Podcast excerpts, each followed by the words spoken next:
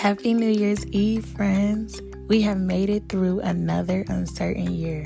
I'm so grateful and blessed to have made it through this year. As we all know, I love to recap my year and reflect on what this year has brought me and how faithful God has been. So let's jump right on into it. This year has been interesting, but has been good in many ways overall for me. I started the first quarter of the year out very strong in prayer and fasting.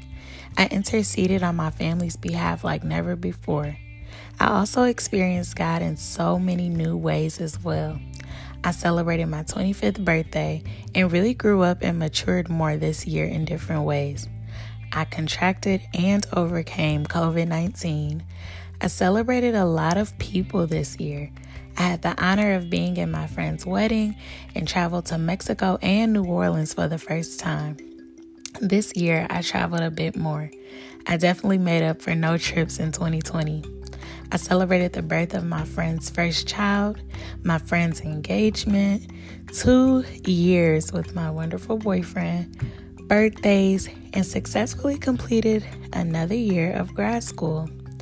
I served faithfully in church and even stepped into new leadership positions. I led the young adults group with my friend Caitlin, which created a safe space for young believers to grow in Christ.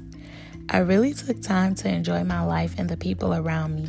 I had more spontaneous moments and really took time to cherish and value friends and family.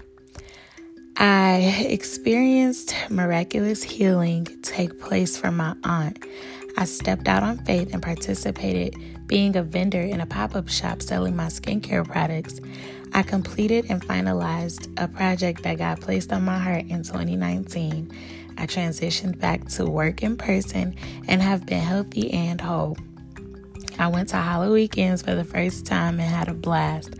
I went to see Maverick City Music in concert, which was such a beautiful experience. I went to the Sunflower Field with my friend Naomi for the first time and crossed that off my list of things that I've been wanting to do.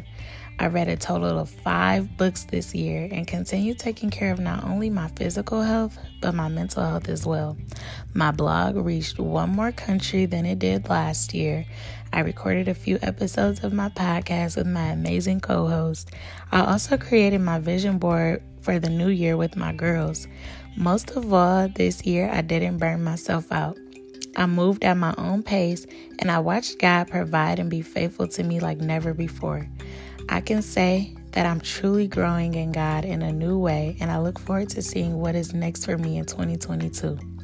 My prayer today is that 2022 is all that God has intended for it to be, and that it will be a great outpouring of blessings, God's grace, mercy, and a newness that will take place across the land.